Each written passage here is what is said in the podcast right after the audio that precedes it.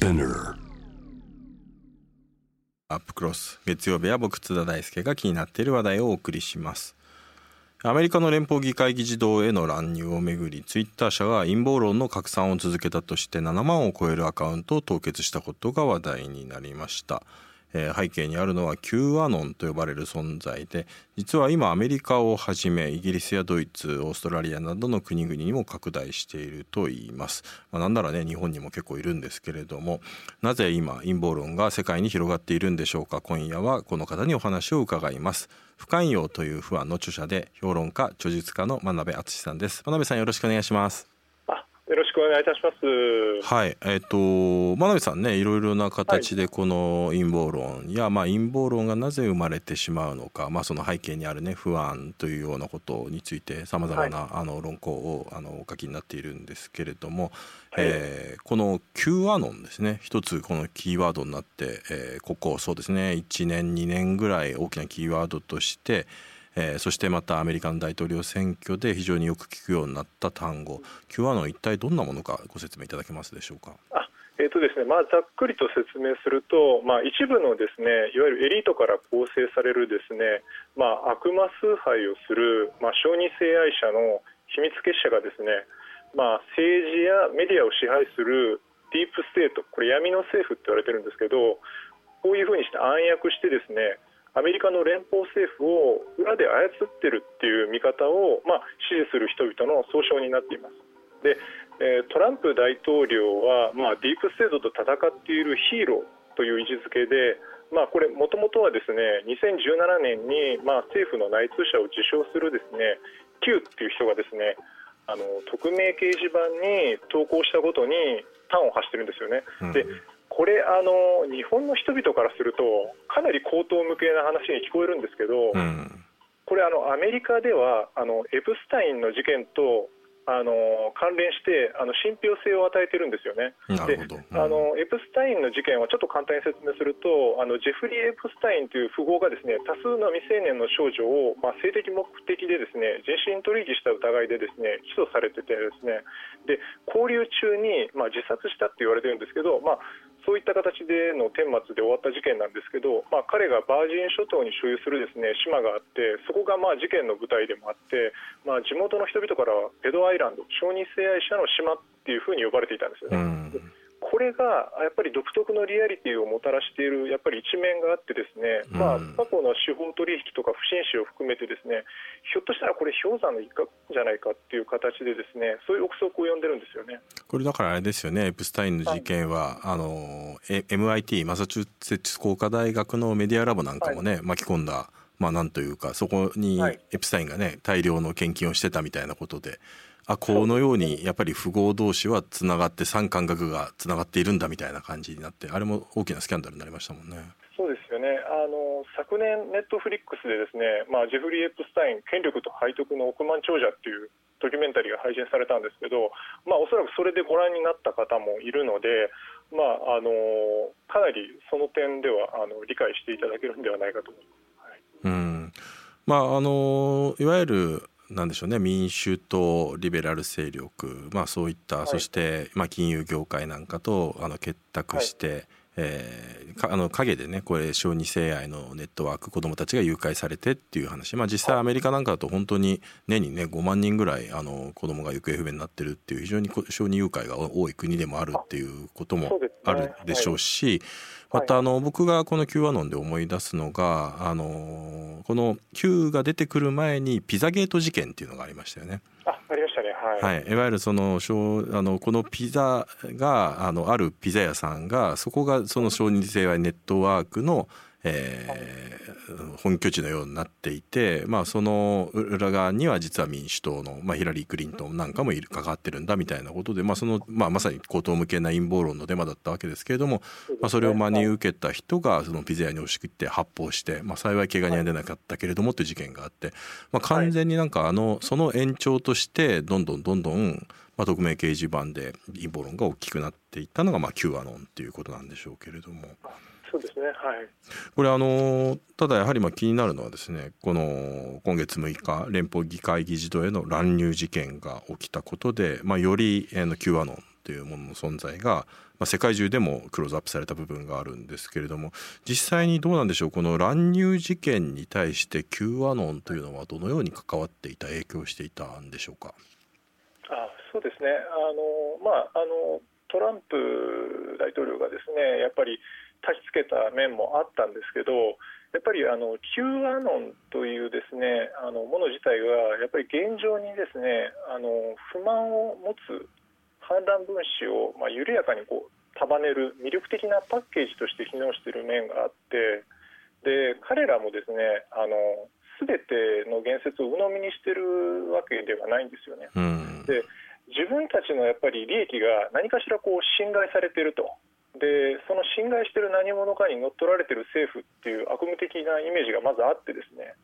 それに対して反撃ののろしを上げるっていう形での英雄的なシンボルになってるんですよね。あの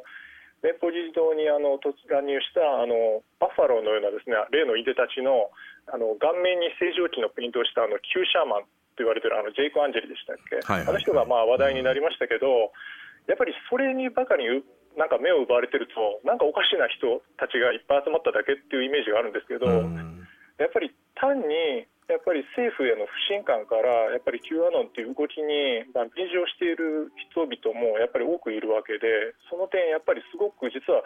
あの水面下では大きな流れがあるっていうふうにあの見た方がいいと思います。まあこれだからあれですよね、はい、その自分たちの生活が苦しいのはえーまあ、富裕層がね不正な手段で自分たちから富を吸い上げてそれを独占しているからだ、まあ、実際に本当に金融資本主義のねが行き過ぎたことでどんどん格差が拡大していてアメリカなんかも本当にリーマンショック以降それが厳しくなっているという状況があるとそのこと自体は別に陰謀論でも何でもなく間違いはない状況で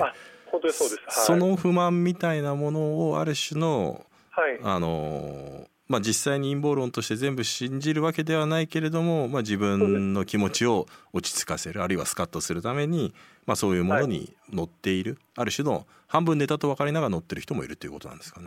本当おっしゃる通りです、はい。うん、つまりだからこの Q アノン自体が退屈しのぎのゲームという側面があるというふうに真鍋さんお書きになってます。もう少しちょっとこれ補足していただけると、はい、そうですね。あのいわゆる代替現実ゲーム、まあ、一般に ARG と言われてるんですけどまあ、その実際の日常世界を舞台にしつつも架空の物語が展開されていく、まあ、プレイヤー参加型のゲームなんですけど、まあ、一般的にはこれ制作者とか仕掛け人がちゃんといてですねいろいろゲームの面白い展開とかを作っていくわけなんですけどでも Q アノンの場合はですね制作者あの制作者仕掛け人っていうのがですねすごく分からなくてですね、まあ、事実上いない感じなんですよね。でこれだと本当にあの誰が Q なのかよく分かんない形でですねどんどんどんどんゲームが展開していくわけなんですよね。うん、でこれ最終的な着地点もちょっと定かではないわけですよね。あの決まってるわけではないんで着地点も。でゲームってその目的意識と達成感を与えてくれるってこれよくわかると思うんですけど、うん、でかつですね現実を自分たちのやり方で読み替えてかつ現実に実際影響も与えてしまうのでですね、まあ、今回の議事堂の乱入が分かりやすいですけどかなり訴求力あるんですよね。でこれあの、まあ、一種のコミュニティ的なものになっていてですねこれがソーシャルメディアと連動して要するに、まあ、あの色あせた自分たちのその、まあ、つまらなくなった現実を、まあ、埋め合わせるような形で、まあ、あえてこう代替現実をめでるというか没入する作法っていうふうに言えると思うんですよね。うん、しかしこれは議事堂で、まあ、実際に乱入はしたわけですけれども、まあ、そこのはしごをかけたトランプ大統領自身がですね、はい、もうはしごを途中でから外していや暴力はいけないなんていうことに言ってしまう。そしてだからある意味で彼らはそれによって、まあ、ある種のクーデターですよね選挙結果を書き換えるっていうことがゴールとしてやってたわけですけれどもそのゴールもなくなっちゃったから、まあ、ある意味で言うと暴れるだけで暴れてそして終わってしまったというところもあります。そうですね、うん、これだからそうするとゲームっていうのは当然ゴールだったりとかがねあるものが多いと思うんですけれども、はい、Q1 の場合、はい、どこにこれ着地しようとしてるんでしょうか？これはですねおそらく一回今回のでポシャったので多分別の現実への読み替えとか別のゲームを始める逆にきっかけになってしまってだから今回は何かの影響、まあ、あの実は Q アノンの人たちじゃなくてアンティファの人たちがやったっていうのはまさにそうですけどそういった形で読み替えてって別のゲームにしていくっていうあの方向性が多分出てくると思うんですよね。なるほどただやはりまああのいずれにせよどんどんどんどんネットですからね。しかも匿名ですから、はい、まあ、真偽も不確かなままどんどん拡散していって。まあ、なんていうかある種のこれ二次創作的にですねそれぞれがそれぞれをなんていうかね、これツイッターとかねそういう掲示板ってあんまり詳細に語らなくても語らか書かないからこそなんか読み手の側がどんどんどんどんその想像力でその書かれていないことの隙間を埋めていってしまってどんどん拡大していくって側面もあると思うんですよね。はい。はいそしてそうやってまあそしてまた興味深いのは Q アノンがなんともうアメリカだけで広まるわけではなくて世界中に広まっていったある種のまあなんていうかこの陰謀普遍性を持つ陰謀論だったと思うんですけどこれはどのあたりに理由があると分析されてます、はい、まあ、これはあのさっきの話ともつながるんですけどやっぱりまあ世界的にやっぱり長期にわたる経済の停滞とかですね社会の不安定化っていうのがすごく進んでしまってですねやっぱり一人一人こう自己の尊厳の確保っていうのは非常に難しくなっているでこういう人々がやっぱりあのコロナ禍でよりまあ増加してより深刻なものになっているっていう面があると思います。で実際そのコロナ禍でですね世界中に Q アノンがまあ拡大しているってことがまさにそうだと思うんですけどであの私はその失われたこの自己の尊厳を回復する点を重視して尊厳回復運動っていうふうに表現するのがふさわしいんじゃないかと思っていてですねであのやっぱり Q アノンってあのソーシャルメディアを通じてですねあの伝播していくっていう意味では敷居がすごい低いんですよね。でグローバル化の,、まあ、あの暗部そういうものに異議を唱えたい人々っていうのがですねすごくあの集まりやすくって、まあ、ある種のネットコミュニティっていうのがすごく構成されやすいっていうのがあるんですよね。やっぱり何かおかしいぞ世の中がっていう形でなんか本当にピュアな気持ちで集まってきた人が多いなっていう印象も実際あるので、はい、うん。これやはり気になるのがですねその日本でもこの Q アノンの言説を信奉する人が増えている。そして、まあ、Q アノンが言ってたのは、あとまあトランプ大統領がずっと言ってたのが今回の選挙というのは、あのバイデン陣営民主党の不正選挙選挙が不正に仕組まれたものでそれによって自分たちはあの勝利を奪われた。まあ、あのストップ・ザ・スティールってですねあの盗みをやめろっていうのをずっと言ってたわけですが、まあ、それに本当に影響されたような日本の言論人がたくさん出てきたんですよね。で、まあこれ昨日の読売新聞のねあの長官で、えー、そういったそのトランプ大統領のことを論じるようなツイートのうち、まあ、70%ぐらいがかなりテーマだったなんていうねそんなこととかも分かりましたけれどもどうしてこんなに日本である意味ねあのアメリカ大統領選挙のことですから対岸の火事のことじゃないですか。なんでこんなに日本に広まってしまったんでしょう？あこれもあの先ほどとやっぱり似たような話になるんですけどやっぱり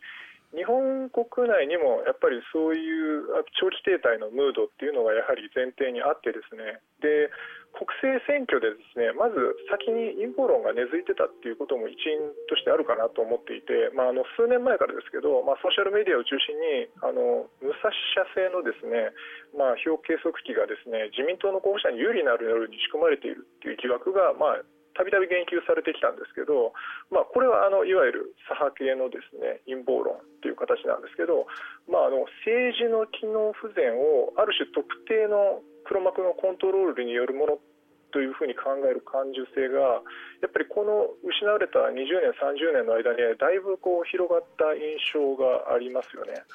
あの分かりやすく言えば、まあこれほどその国内の状況とか世界の状況がひどいことになっているのに政治もメディアも動かないってこれどういうことなんだっていうのがあってこれはやっぱり何か裏にあるんじゃないかっていう指令センターのようなものが。やっぱりこういう発想が出てくるっていうのがありますね。はい、うんアメリカのこのキューバのをですね巡る騒動を見ているとイデオロギー的な問題と捉える人が多いと思うんですけど実際はそんなこともないんですよね。はいまあ、アメリカにしろ日本にしろやっぱり見捨てられた人々がいてですね政府やエリートへの不満がくすぶっているってことがあってそこがやっぱり根幹にあってでアメリカ特有の事情を言うとあの神学者の森本杏里さんがですねちょっと明快に述べてるんですけどやっぱりアメリカっていうのは建国当時から陰謀論が伝統っていう側面があってですね、うん、で2020年10月30日の朝日新聞でですねワシントンの中央政府は不義瞑想に操られているという古典的な物語に始まり20世紀には財閥共産主義リベラル勢力が標的となり Q アノンではディープステートが陰謀の黒幕とされている根底にあるのは、政治学者リチャード・ホフスタッターも指摘した我々は誰かに狙われているという偏執的な不安ですっていうことを言ってるんですよね。でやっぱりこういうものが基底にあるっていうのがやっぱり大きいと思いますね。うんこれあれですよね。あの、はい、今回のその Q アナのね騒動であの陰謀論として出てきたのが、えー、はい、ドミニオン社っていうねその選挙のシステムを作っている、はい、えー、会社のそれが不正だっていうこと。でも日本でも割とそのネットでだけずっと言われているのでこの,、あの武蔵社製の票計測士これによるなんていうか武蔵のその選挙選挙を操作されてるって陰謀論っていう、ね、これどちらもあってすごくなんていうかあの日本で先に起きてたことがなんか アメリカでも起きたなっていうそんな感じがしますね。そうですね。だからアメリカでも例えばですけどあの9.11の時にですねブッシュがツインタワーを破壊したっていう人のほとんどが民主党支持者だったんですよね。うん、でその後オバマが出生証明書を偽装したと信じた人のほとんどが共和党支持者っていうのがあって、だからやっぱりどっちもどっちっていう面がありますね。確かに日本でねこの武蔵社の,、あのの選挙疑惑を言っている人ってほとんど左派ですからね。そう、ね、まあ、そうするとイデオロギー関係ないということなんです。となるとこれはどういう対立構図があるんでしょうか？えーとですねまあ、アメリカの場合に限定すると、あの、外からの敵から上層の敵へという変化がありましてですね。であのパラノイア合衆国陰謀論で読み解くアメリカ史という本を書いたジェシー・ウォーカーという人がいるんですけどでその人は起源をですね少なくとも建国前の17世紀の北米先住民との闘争にまでですね遡ろうとしててですね。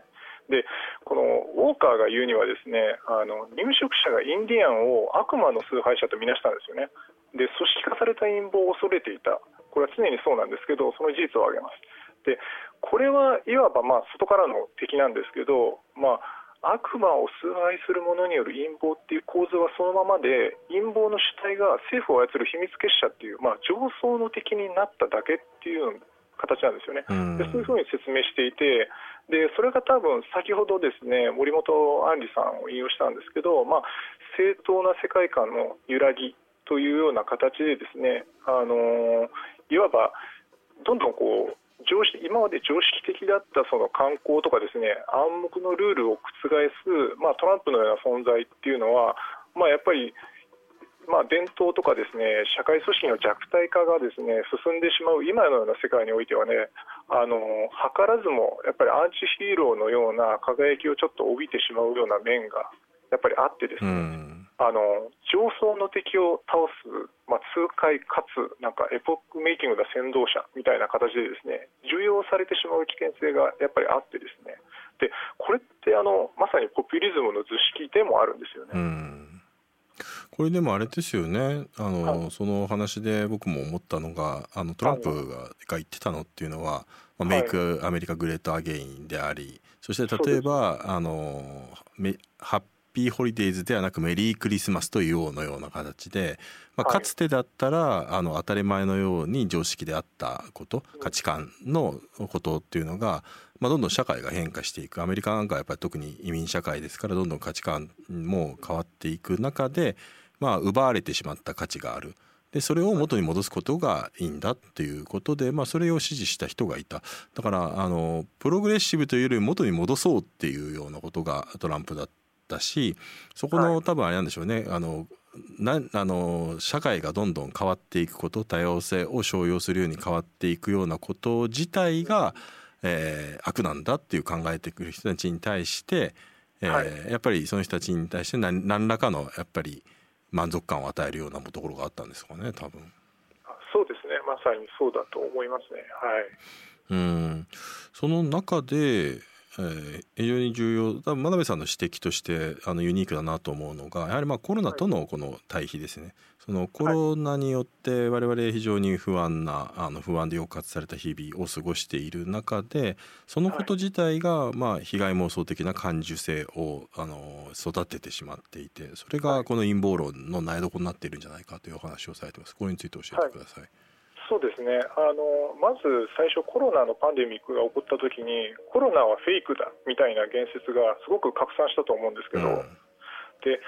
そういった形でですねあの一つ、まあ、主な原因としてあるのはドゥームスクローリングっていう言い方をするんですけど悲観的なこう情報をスマホで収集してしまうっていう。でそれによって、まあ、世界がすごく、まあ、危険な場所であるっていう形にふうに捉えがちになってしまってまあ、いろんな兆候になんかこれは自分たちの生活がおかしくなるんじゃないだろうかみたいなすごい差し迫った危機を見出そうってする傾向が出てきてですね。でこのような風な、まあ、被害妄想的な感受性っていうのがですねコロナ禍でこう静かに広がっていった可能性が高くてですね。でこれあの進化心理学の視点で見るとあのちょっと面白くてですね物事の背景にですね何らかのこう主体的な存在をを一生懸命探そうとするっていうのはあのこの認知科学者のダニエル・デネットっていう人が言ってるんですけど思考的な構えって言うんですよね、うん、でこの思考的な構えっていうのは人間とか動物とか人工物、まあ、それこそ自然災害みたいな事象を問わずにですねその実態の裏側に何かこう主体的な活動とか選択みたいななんかそういう動きがある、まあ、要するに活動主体なんですよね。それがあるっていうふうに考える傾向なんですよね。でこれおそらく大昔であれば何か神様の仕業だったとかそういった言い方をされていたと思うんですけどでこれが今やそのある種現代版としてディープステートのようなものが出てきてるっていう印象がすごくあるんですよね個人的には。うんしかもやはりこの Q アノンというのの特徴的なのは、はい、まあ、ネットだけで広まっていったところがあるわけですよね。で、はい、このネットのコミュニティがこれを拡散する道具となっていて、まあ、はい、そしてまあなんていうかそのトランプ大統領はやっぱりツイッターが大好きでずっとツイッターやっていたがゆえにまあそういう途中からでまあ Q アノンの陰謀論も分かった上でその支持者に対してなんていうか宗派を送るようなこともしてたわけですよね。この辺りのなんていうかこのネットのコミュニティがもたらしたはい、なんですかね危険性みたいなところっていうのはどのようにお考えですか？そうですね。あのー、まあ、ネットのコミュニティってやっぱりどんなこうマイナーな言説先ほどのその口頭向けな話であってもやっぱり何人か集まってしまえばそこである種の、まあ、共同性が生まれてですね小さな市民権が得られてしまうわけですよね。うん、でこれやっぱり SNS 特有の、まあ、閉鎖性でもあるんですけど、まあ、そのやっぱり手っ取り早く不安を解消するってことを考えるとやっぱり同じ不安を持つ人々と、まあ、確かに連帯した方がいいんですけど、まあ、あの心理的にはその被害者意識が、まあ、先ほどのその被害者のその妄想的なですね感受性がその肯定されちゃってですねで、まあ、ゲームのプレイヤーとして振る舞うような形になってしまうわけですよね先ほどの。だからこの閉じた傾向っていうのはやっぱり非常に危険ですよね。まあインターネットですからね。どんどん自分に対して自分のこういう思い込みというか先に結論があるとそれを補強するようなものだけがどんどん入ってくる。まあ、それフィルターバブルなんていうことも言われますけれども。そうですね、うん、でもまあそういうなんていうか自分がやっぱり見たいものだけを見るっていうこと。これはまあ別にネットがある以前から人っていうのはねそういう傾向があったんでしょうけれどもでもより選択的に情報を収集できるようになってその傾向が強まってそれがまあ陰謀論にね力を与えているという状況があるわけです。ただまあなんかお話を伺って伺えば伺うほどこの状況ってどうすれば処方箋があるのかななんていうことも思うんですよね。この辺りだからまた Q アノンは収まってもね他にもどんどんどんどん手を変え品を変えどんどん他の陰謀論が出てくるんじゃないかと思うんですけどこの辺どうでしょう、ね、だから Q アノンは確かにあの一つの魅力的な物語として訴求力があるんですけど、まあ、だからあの個人的には尊厳の回復とエンタメの最強コンボって呼んでるんですけどあのこれってやっぱりあの政治とか宗教とかも同じである種のですね自尊心が手軽に満たされるでかつ面白いものっていうのは放っておいても広がっていくんですよね。でこれ究極的には情報リテラシーの問題ではなくなっていくのでなかなかちょのあの処方箋っていうのはかなり難しいって個人的には思ってますね。うんこのじゃあ翻弄されないために、まあ、私たちにできることって一体何だと思われます、はい、そうですね。だから失われた20年30年って言われる形で出てきた取り残される不安っていうものを抱えた人々ですよね。でその人々たちの自尊感情の回復っていうのをどうやってやっていくのかっていうのが一つあると思います。で逆に言えばその私たちっていうのは今、例えばこの人たちのために頑張りたいと思えるコミュニティそういうものを持っているのかとかこのために自分は生きているっていう生きがいとかミッションがあるのか。でこれなくても困らないっていう人はそれでいいんですけどなくては困るのにそれを実はまだ自覚できてないっていう人は意外と多いんですよね。だからこの問題っていうのはちょっと戦略的に考えていく必要があるなとは思いますね。うん。そうですよね。まあだから多分本当にアメリカであの議会侵入が起きているっていう議会ねああいうのがあって。でどうでしょう？あの日本でもねあの今回こういう Q アノン系のものがたくさん出たと思って、まあ、あそこまでのことは起きてないと言いつつも例えばね今愛知県でああいう8割不正なあのリコール運動。不正な署名で集まった、はい、まあ、あれもまさにあのデマとかねそういう陰謀論のようなもので駆動されていったもので、ねはい、まあ、なんていうか僕から見ると本当にあの暴力、まあ、あの議事堂は全然対外の火事ではなくて一歩手前っていう感じもあるんですけど、はい、この辺りの危機感っていかがでしょう？そうですね。だからあのいかにですねあの対抗するやり方としては本当に尊厳の回復とエンタメのこの組み合わせっていうのをいかに自分たちでうまく作っていくかっていうところにあるとも思うんですよね。だからあの何もハマるものがないから Q アノンにはまっちゃったっていう人って実はいると思うんですよ。だからそういうことを考えるとやっぱり自分たちがそのどこにいて何をしているのかっていうことですよね環境も含めてなんですけどそこら辺を本当に立ち止まって考える必要があると思いますね。はいわかりました。まああの簡単にね解決する処方箋があるわけではないけれども、やはりまあ危機感をね、ねはい、持っておくかどうかということがあの非常に重要なんだなと思いました。真鍋さんどうもありがとうございました。はい、ありがとうございます。えー、1月25日え月曜日の編集後期です。うん、まあ今日のね、話題は僕も多分ね、5年ぐらいこの問題を追いかけてきたので、うん、なんかいろいろなことを思いましたね。ただやっぱり真鍋さんのね、分析で面白いのは、やっぱりそのコロナとのね、やっぱり絡み合いっていうこと。で、あとはやはりその Q アノンっていうこと自体が、まあ、なんていうかやっぱ遠征的な人たちにとってみるとやっぱりその不満を解消するものとして、えー、全てを、まあ、信者のように信じるわけではなくてある程度これはなんかあの事向けだなって分かっていながらもそれにのあえて乗るみたいなねそういう人たちがその Q アノンの勢いを加速させているっていうことっていうことここの指摘はすごく、まあ、そのゲーム感覚でやってるっていうのはすごく重要だと思ったんですよね。だからそのゲーム感覚っていうキーワードから考えるとあの議事堂への侵入まあ、実際に撃たれて亡くなってたりする人はいるわけですけれどもまあなんていうかどことなくみんなあの中に入ってね警察官とセルフィー撮ったりみたいなそういうのがあったりとかなんかまあ民主主義に対するまあ挑戦ではあるんだけれどもやっている人たちのあの軽さみたいな感じとかが分かったりとか、まあ、あとはそれ以上にあの議事堂の乱入はしないけれどもそれを見て喝采を送っているネットの画面の向こうで喝采を送っている人たちが無数にいるっていうことだからやっぱりそのことの意味っていうのはやっぱり考えてしまいましたね。うんだからまあ Q アノン的な陰謀論っていうのが退屈しのぎのゲームとして消費されている状況があるんだとするとそれに対抗するためには多分現実がこの退屈しのぎのゲームよりももっと面白く切実なものにならない限りはねなかなかこれ対抗していくのは難しいなっていうところもあるしでやはりそうするとこれまあメディア状況の話ともつながるなとも思いましたね。